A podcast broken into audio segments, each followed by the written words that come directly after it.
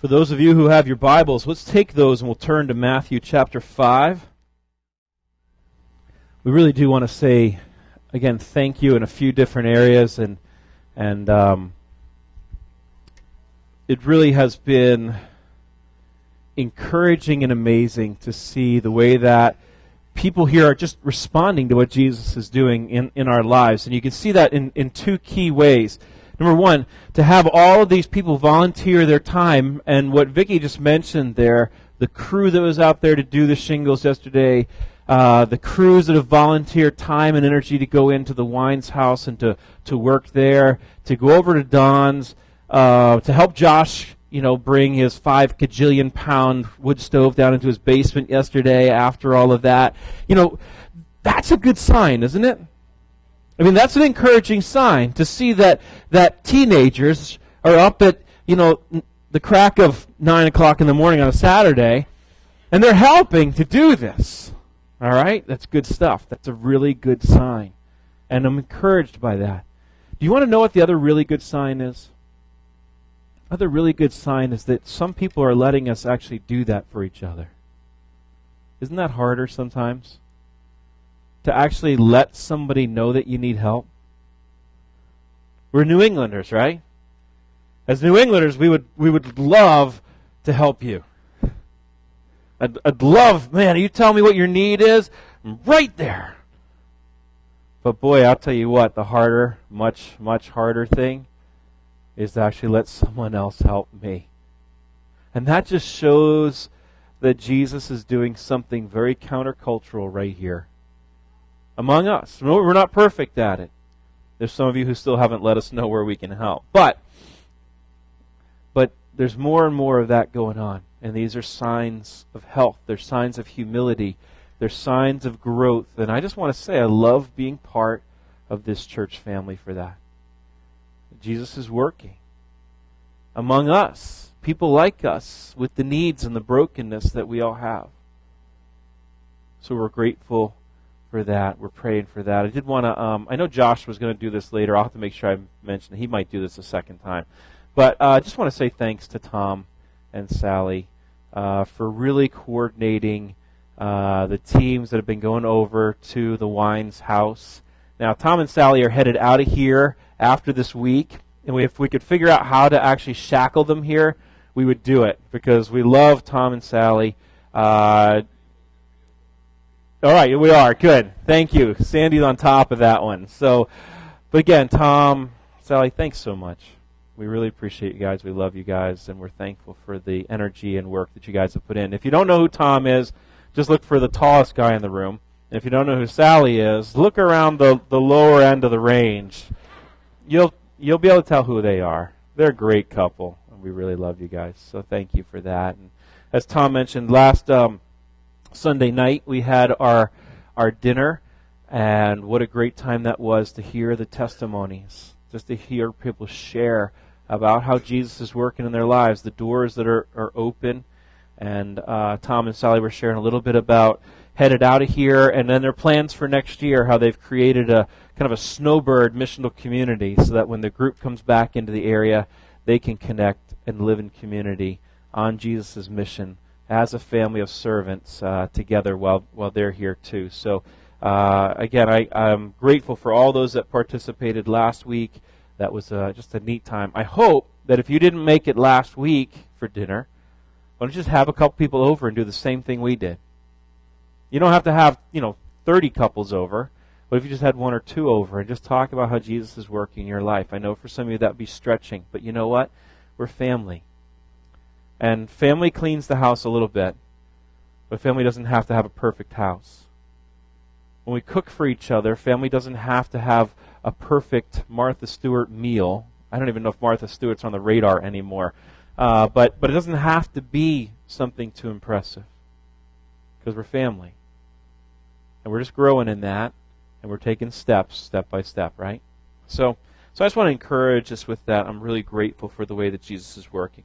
We're in Matthew chapter 5, and we're, we're preaching through the Beatitudes. So what I want to do is I want to just go ahead and do our scripture reading today from Matthew chapter 5, verses 1 through um, 10, uh, 1 through 12. and then we're going to go ahead and lead into our, our sermon. Matthew chapter 5, verse 1. Seeing the crowds, Jesus went up on the mountain, and when he sat down, his disciples came to him, and he opened his mouth and he taught them, saying this Blessed are the poor in spirit, for theirs is the kingdom of heaven. Blessed are those who mourn, for they shall be comforted. Blessed are the meek, for they shall inherit the earth. Blessed are those who hunger and thirst for righteousness, for they shall be satisfied. Blessed are the merciful, for they shall receive mercy. Blessed are the pure in heart, for they shall see God. Blessed are the peacemakers, for they shall be called sons of God.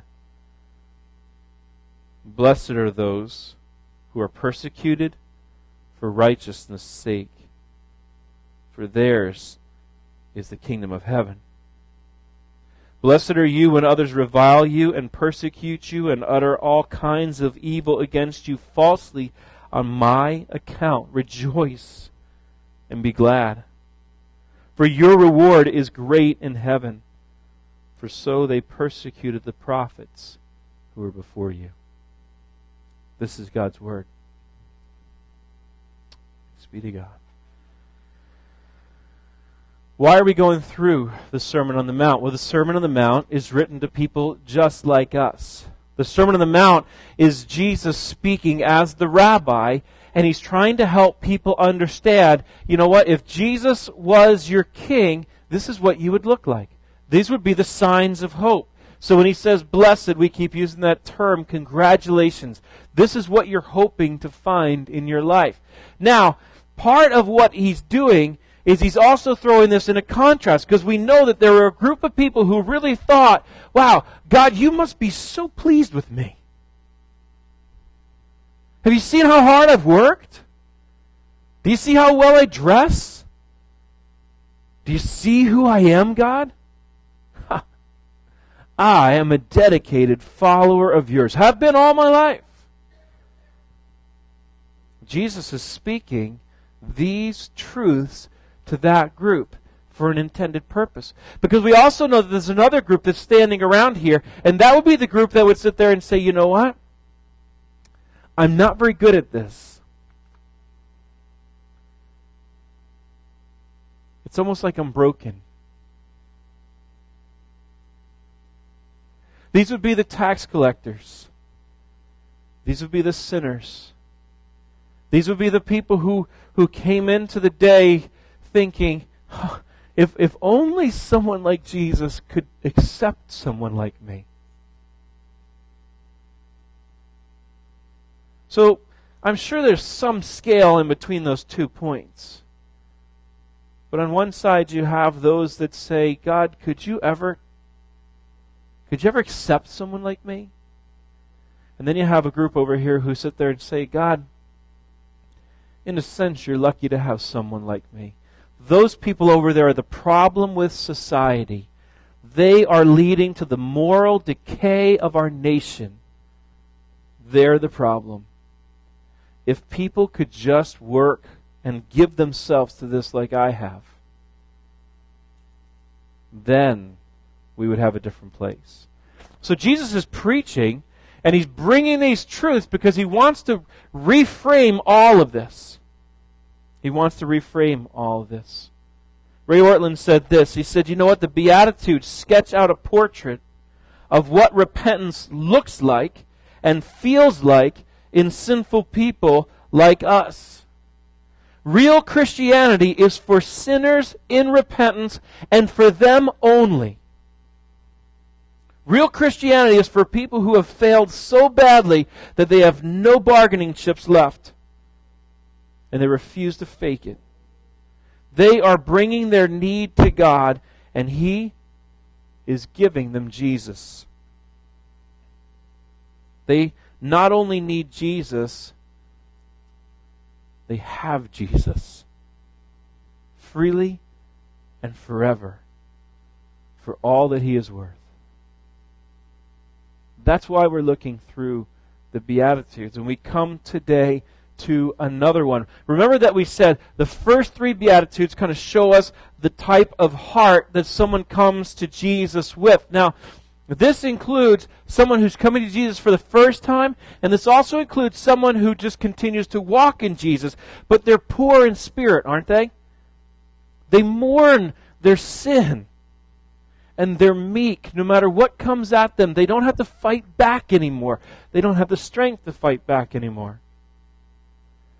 But what, what shows up to them, what shows up to us, is not how good we are. Are, are you with me on this? Do you feel this in your life? Instead of walking in going, wow, look, man, out of the ten things that Jesus said to do, I got nine of them.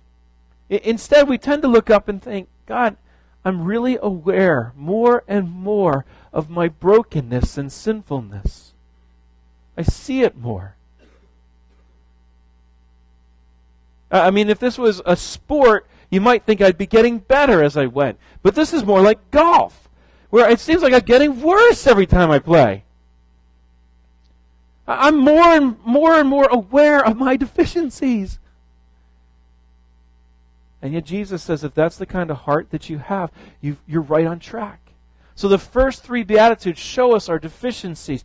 But then we have this fourth one in verse 6 Blessed are those who hunger and thirst for righteousness. Suddenly we stop looking just at ourselves and we turn and we look to Jesus. And we hunger and thirst for a righteousness, not of our own, but instead a righteousness that comes. And what is it that Jesus promises? They're going to be satisfied. They're going to be filled with that righteousness. So today, what we saw last week and what we'll see this week and next week is we see the overflow. When somebody who comes with nothing comes to Jesus and he gives them everything, there's an overflow in their life that begins to pour into other people's lives. And this is the second thing that begins to overflow the heart of a believer. Last week we saw mercy. Why? Because I've received such mercy, I can freely give you mercy. But this week we're going to see what purity in heart looks like. Now I can picture somebody when we when we read this, blessed are the pure in heart, for they shall see God. The pure in heart. Someone might read it and say, "Ah, oh, I got you now. I knew this was going to come back to what I did and did not do. I knew that what was going to happen here was going to be about my works." What, what, this this word pure free from dirt, clean. The opposite would be dirty or foul. This is the, the, the, way that we think. This is where the typical term would come in. Where we, we think, okay, all of a sudden I go back over to this pile, right? I sit there and see all my deficiency. I see, well, I am not pure. I am not clean. I am dirty. I am foul. There's parts of me that are really, really broken in this. So it's easy to assume what Christianity really is, just about all that I do or don't do. But let's look at this. I want to ask really two questions. What does it mean to have a pure heart? And second, what does it mean to see God? So when we talk about pure that way, when we talk about what I do and don't do, what word here in this beatitude changes all that for us? Now, don't you love a question like that? Because now you're supposed to read my mind. Because you know I have one specific answer. And, and you're probably going to try and guess it. But if you were to say the word heart, you'd be right. Heart. Josh is right. Okay. The key here is this word heart. Blessed are the pure in heart because they will see God. Heart is a critical term. You got to understand, we talk a lot about maybe the difference, and, and it's a false dichotomy. We'll admit that straight out. In other words, there's other ways to look at this. The, the word is not always painted this way, but religion. There is a proper way to use that term, but for so many in our culture today, religion is such a negative term. And so often in our culture today, what religion refers to is what I do, the actions I take, the things I don't do, the actions I won't take. And we, and we look at all of those things, but what we've got to understand is even though religion really focuses on what I do, the bottom line so often with religion, the thing that turns us off is to see people that seem really inauthentic, right? Isn't authenticity really important to us today? Well, we're, we're watching the news and we see Tour de France winners. People that we've maybe even looked up to, that, that achieve these superhuman feats on the bicycle, and yet we find out that for years they've been taking drugs to make them superhuman. Or, or maybe it's assistant football coaches who start charities to help kids protect kids, and yet are physically and sexually abusing kids.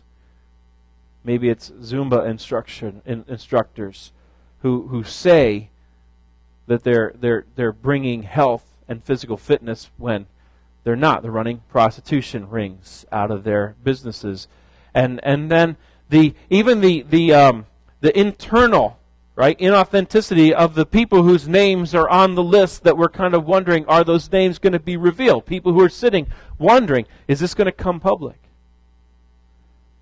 Our culture doesn't really love a whole lot of inauthenticity, this, this kind of hypocrisy, do we?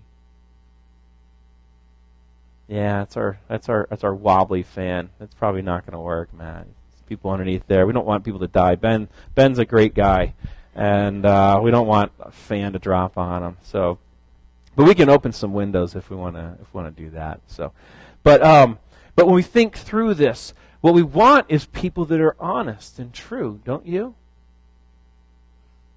Doesn't it bother you when you know that someone's a hypocrite, when they're a fake, when they're a phony? But doesn't it bother you even more when you find out that you're the one who's a fake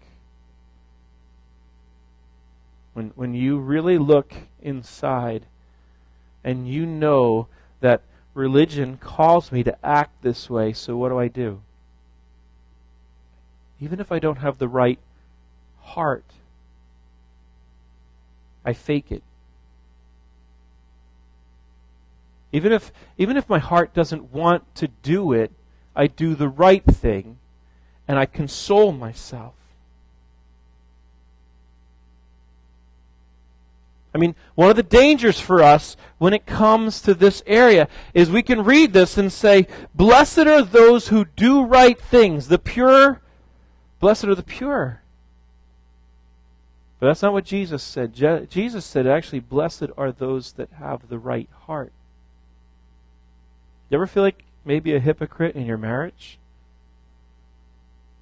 Things that you, standards that you hold out for your spouse that you don't live out? for yourself? You ever feel like a hypocrite maybe with your kids? What about a, a sibling? What about your parents? I'm never going to be like my dad. Right? I'm not going to be like that person. And yet, when we look up, we find out that we're them. I mean, that's the challenge right here the, the harsh thing about this passage, and one of the hard things about preaching through it for us, is to go through this. We keep coming back to it going, wow, I really am more broken than I thought. I don't like what I said to that person last night. I don't like what I thought about that person last night. And then what you're saying to me here is that Jesus isn't just calling us to deep religious commitment, what we're saying, if I'm tracking with you, Mark, what you're saying to me is that Jesus actually wants me to have a deeply affected heart. Is, is, is that what you're saying? It's not me. I'm just repeating what Jesus is saying to us. Let's remember, though, Jesus is not saying, get that right heart. Have a heart lobotomy. so that your heart will do what I tell you to do. Instead, this should drive us back to those first three and say, wow, I am so broken. What do I need? I need hunger. I need a hunger and thirst for righteousness outside of myself. Jesus, I need you to bring, I need you to meet me here. I need you to come to me. I need you to help me because I understand my brokenness. what I can't stand, what I can't do anymore, Jesus. I can't go on just trying to look good without actually changing. It's killing me. It's eating my soul out. Have you felt that? Do, do you know those places? Just to, to catch Jesus on this, in, in Matthew chapter 15, Jesus talks about the heart, and he says this, but what comes out of the mouth proceeds from the heart. So that word you said, that angry word you said, that accusing word that we said, it, it, it's not that that person made you angry. It came out of the pool of anger that's inside of us. Jesus said, What comes out of the mouth proceeds from the heart, and that's what defiles somebody. For out of the heart comes evil thoughts, and murder, and adultery, and sexual immorality, theft, false witness, slander. This, Jesus says, are what defile a person.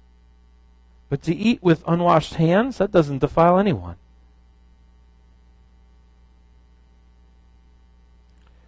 It's not just my actions that actually make me broken, it's my heart. It's who I am in the deepest part of me. And part of what I want to do today, I know is uncomfortable, but to call us to really consider do you, do you know this? Do you feel this? What, what happens is uh, there's this there's this transformation. Uh, Paul Miller describes it the way uh, Norm emailed me this week. I was so thankful he did because he reminded me. He said, "Hey, check out the Praying Life by Paul Miller, which all of you should do. You should read it. Okay, so uh, you got a homework assignment for next week." Um, but in part of this, Paul Miller's describing what happens, and he says, "You know what? Here's what happens, and I and I and I, I don't want this to happen to us." But he says, My heart gets out of tune with God. But life just goes on. So I continue just to perform and say Christian things. But those are just words. And I begin to talk about Jesus without the presence of Jesus. There's a disconnect between what I present and who I am. My words sound phony. And this is where this begins to shift. All of us have experienced this at some point. But listen to this shift. There's a disconnect between what I present and who I am. My words sound phony, so you know what? Others words sound phony too. In short, my empty religious performance leads me to think that everyone else is phony. Do you see where sin begins to impact? This is why this is so important for us to wrestle through. Because when there's a disconnect in my heart, I assume the same of you. So when you talk about how Jesus is working in your life, what do I think? Phony. Liar. That's not true. Notice how sin takes it away from where I am and what I need, really, truly. And where does it point? I've got to establish this bulwark. I've got to create a safe place for my soul. And the only way to do that is to turn the weapons, right? A good offense. Yeah, it's a good defense. How subtle our souls are at attacking that. But let me say this God wants more for you. God wants to actually move in, work inside of there. He has not given up on you. Jesus instead comes and he says, Let's, let's talk about your heart. Let's talk about your heart. I want to come to the deepest part of you. I want to, I want to touch you where you really are. Jesus comes to you that way today. So I don't know your past. I don't know what you struggled with this week. But I can tell you that probably many of us are in the place where we might think, I know how to say it right. I know what to listen to on the radio. But this morning, when we're singing these great and glorious truths, we sing about, I see his love and mercy washing over all our sin. I really struggle to rejoice in that.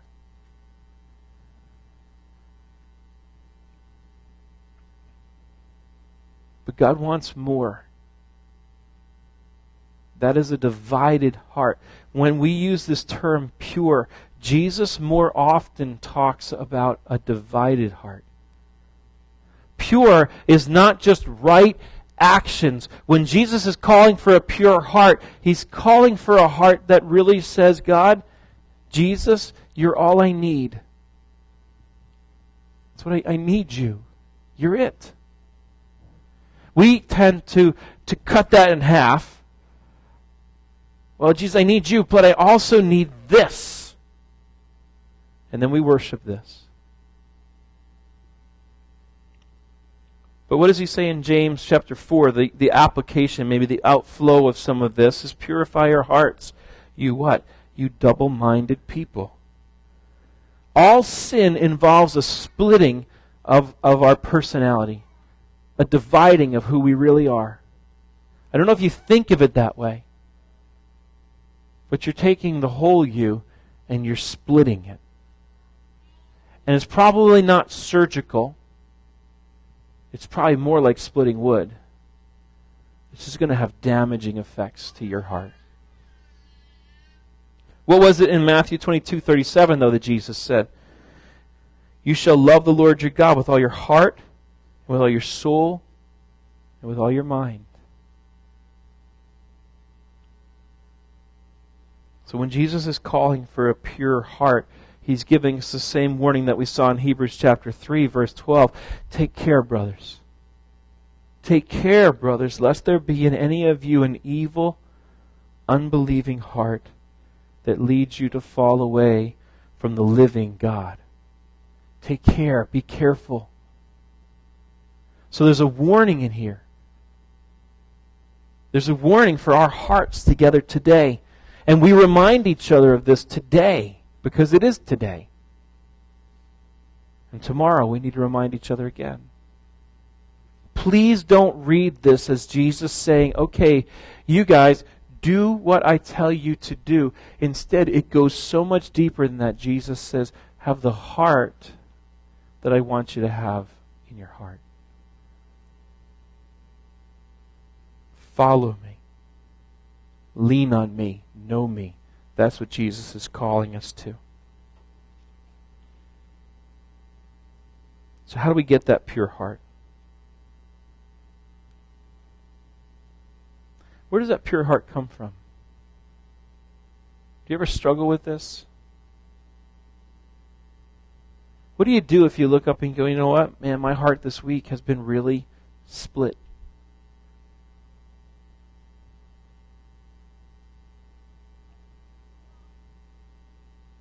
Well, I think we, we take the cue of Scripture and we just take and we say, Lord, would you unite my heart?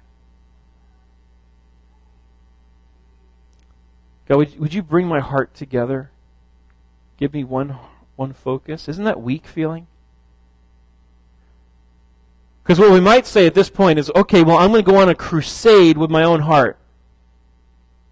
And I'm going to remove all of these bad things from my heart. And if I go after this and after that and after this, and if I get rid of TV and if I get rid of the radio, and if I move into a white room with padding on it, then my heart will be clean. And, and, and I will get blessed. Let's remember that's not the order. The order here is you are blessed as you see your heart becoming more and more unified on Jesus.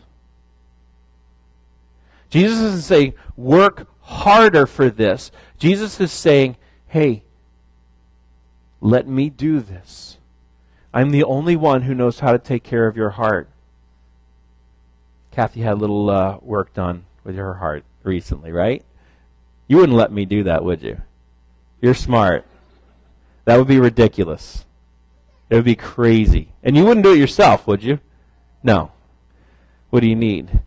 You need somebody who knows what they're doing to come in and reorder the heart, to bring health. Please see that what Jesus is doing is saying, I, I'm not calling you just to be this. I'm doing this with you.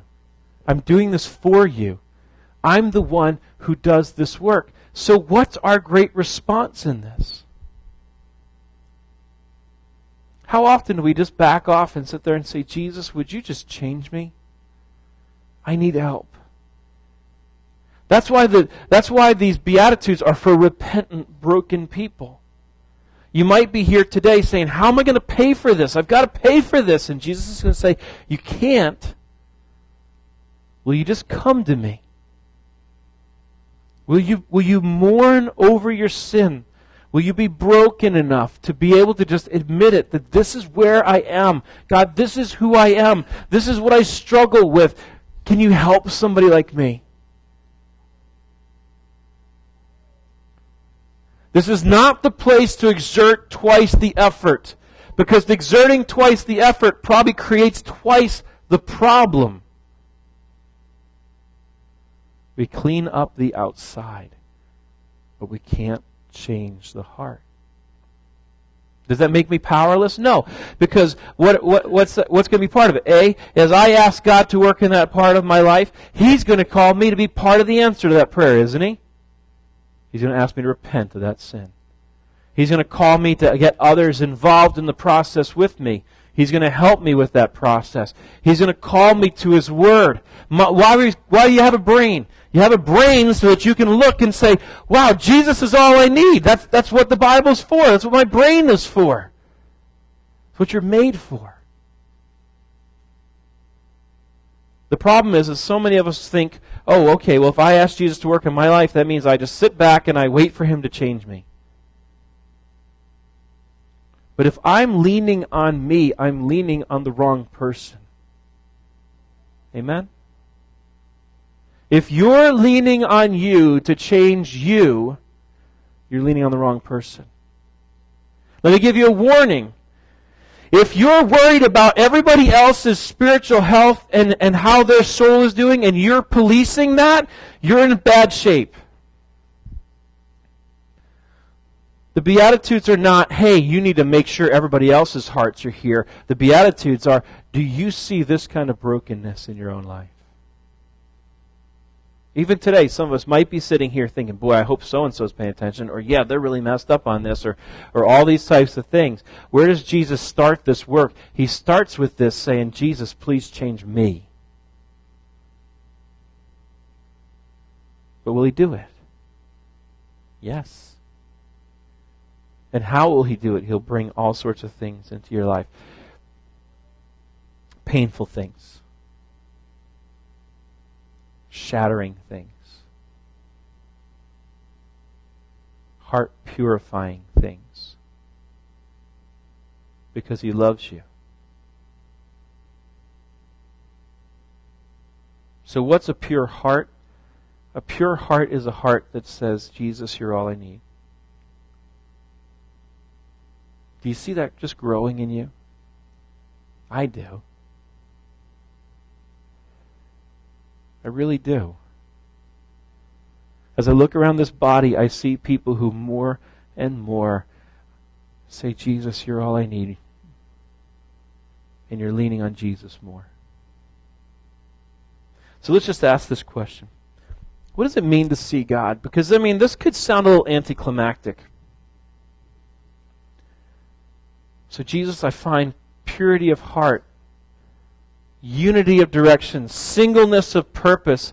I am looking all of my life at you, and, and you are what I live for. And in the end, I get to see you.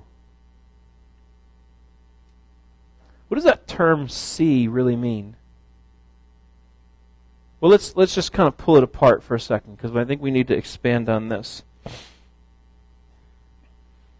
The first one I want us to see is that word see is more than just a visual looking. I'm going to use Scott as an example because, again, Scott's a good looking guy. I think I've embarrassed him a little bit. But, it, but Scott's a good looking guy, and to get to see him, that would be really important. If someone were to call up to Scott or to his office tomorrow morning and say, I'd like to see Scott, it's unlikely they're going to fax a picture of Scott to them. As nice as that might be. Scott, what do they mean when they call up and say, I'd like to see Scott today? Yeah. They want to get into his presence. They want to spend time with him. I want us to see first that when we talk about seeing God, the first reality here is to get to be accepted into God's presence. As God rearranges our hearts and brings this unity of purpose to us, this, this focus on who Jesus is, one of the great hopes here is that when we stand before God someday, at the end of our days in this world, when we stand before Him, even though we know how broken, we are fully aware we have spent our lives mourning over sin. We have spent our days recognizing that poor spirit because we're, we're so, we're tuned to who we really are. And man, nothing would be more intimidating to stand before the holy, the perfect God of the universe, who has never sinned, has never done anything wrong, and who has the right and responsibility to actually judge us. Nothing should be more frightful except this that we get to see him we get to get accepted into His presence. We can walk into His presence without penalty, without fear. One of the promises, what Jesus gives to us here, because again, these are future looking. And the promise here is that as God brings about this unity of purpose, this purity of heart, it is going to be our only hope to sit there and say, God, how can I stand before you? because I have mourned. Because I know that there's nothing I can do about this. I've hungered and thirsted for righteousness, and you promised that you could give me that righteousness. We can stand in God's presence, not based on what I've ever done, but because of the forgiveness and the freedom and the acceptance, the adoption that Jesus has brought into my life. That is massive. Take the opposite. What if Jesus were to say to you, You'll never see me again? No more fearful words could ever be uttered to us. So to see God means to be accepted in His presence. The second one is, is kind of like it, but to see God is to be helped, to be comforted by His grace. What did Paul pray? Don't turn your face away from me. Don't leave. Don't take me out of your presence. To be in the presence of God also means that we're going to receive grace and comfort and help from God for your trials, for your difficulties in the future, one day, there will be a realigning of all the world. There's a story, and God is working that story, and everything will finally, in the new creation, be restored to the way that the world ought to be. And all those negative things, all those things that happen to you, all of your own sin will be removed so completely that you will not spend the rest of eternity grieving over your sin. You will spend the rest of eternity rejoicing over the presence of the one that you're in. That also means he's doing it now. So when we come to God with that pure heart, when we're asking for that pure heart, what you can expect is grace and mercy, encouragement and help. Because you're going to get to see Him. When they go to Scott, usually it's because there's something that's really hurting them. something right in those teeth. Maybe it's a, you know, a, cavity or a broken tooth or something, but there's deep need. And what does Scott get to do? He gets to pour out that mercy, that grace to help them in their time of need. In the same way, God says, I can fill that. Your deep hurt, your longing, what someone did to you, guess what? I can take care of that. I can fix that. I can help you with that. The third one that I just want to point out to us what does it mean to see God? It means that we get to marvel at His glory. We get to be there in His presence, safe, accepted, comforted, grace. So, so take the same kind of illustration, let's take it and turn it towards some famous person. I, I just know, like, uh, the Irish just got to enjoy uh, seeing the Newsboys last night, and I saw a picture of you guys with the band. Why do people take their picture with people from the band? Because there's something. Yeah, they're famous and we're not. There's something amazing about being in the presence of somebody that you just think, wow, you're different than I am. I don't know who that is. I can remember when we were in Senegal, though. We walked through the village and and while we were in there, we get to meet, you know, the what was the term there of the of the village, the elder, the yeah, the vula, okay, the leader, the elder, the the head honcho. It was weighty. Now in America, we don't think that way because we're all equals. We're all the same. But when you walk into the presence, you think, wow, there's something different here this is the head honcho. It would be the same as if you got to meet maybe the president. It'd be the same as if you got to meet. I mean, you you you pick who that person kind of is. Tom Brady. Uh, if, you had a chance to, for some of you, that's right, right. Um, but if, if you had a chance to meet, there's something weighty about that, isn't there? Something powerful about that. That's an image for your soul. It's a taste.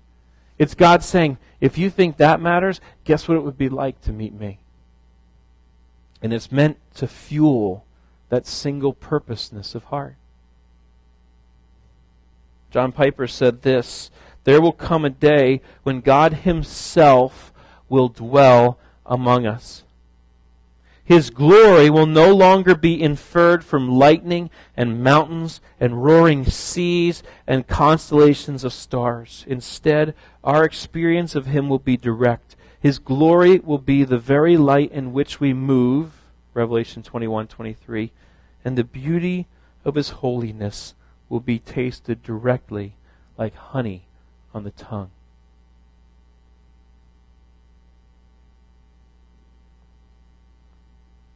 What does it mean to see God? It means to be accepted. It means to be helped and comforted by His grace. It means to marvel at His glory. How do I get that? It's not by my work. It's not by my golf score. It's also not by my Christian golf score. I get that because God sent Jesus into the world to help broken people like me and to transform me and to help me. And in the same way, God did that for you. Have you come to the point where you've, you've put your trust in Him that way? Have you come to the point where you where you would sit there and go, God, I don't really treasure you. I don't look forward to knowing you. Would you help me? That's what I'm calling us today.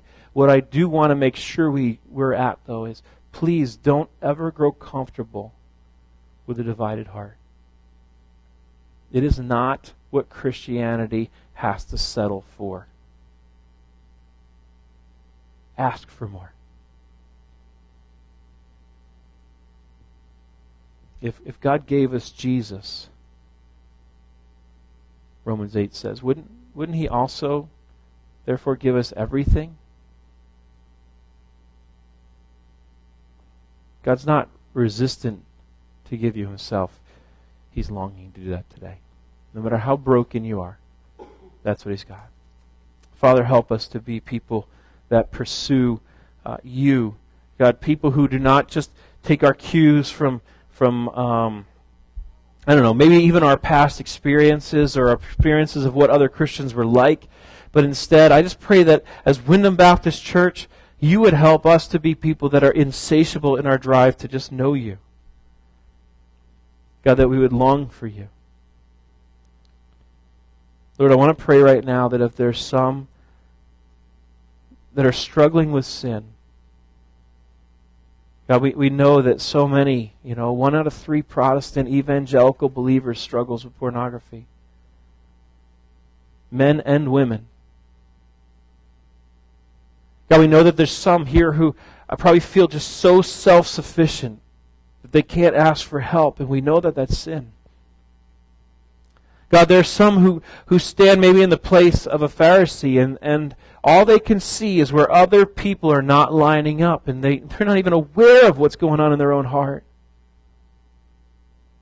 There's some of us that, that maybe we've been harsh with our kids or we've been judgmental towards our spouse or we've been angry at certain members of our community or society.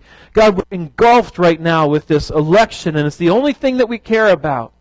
Somehow we have to preserve our rights. We've got to take care of our world. Lord, please forgive us. Let us understand that those things will never satisfy us.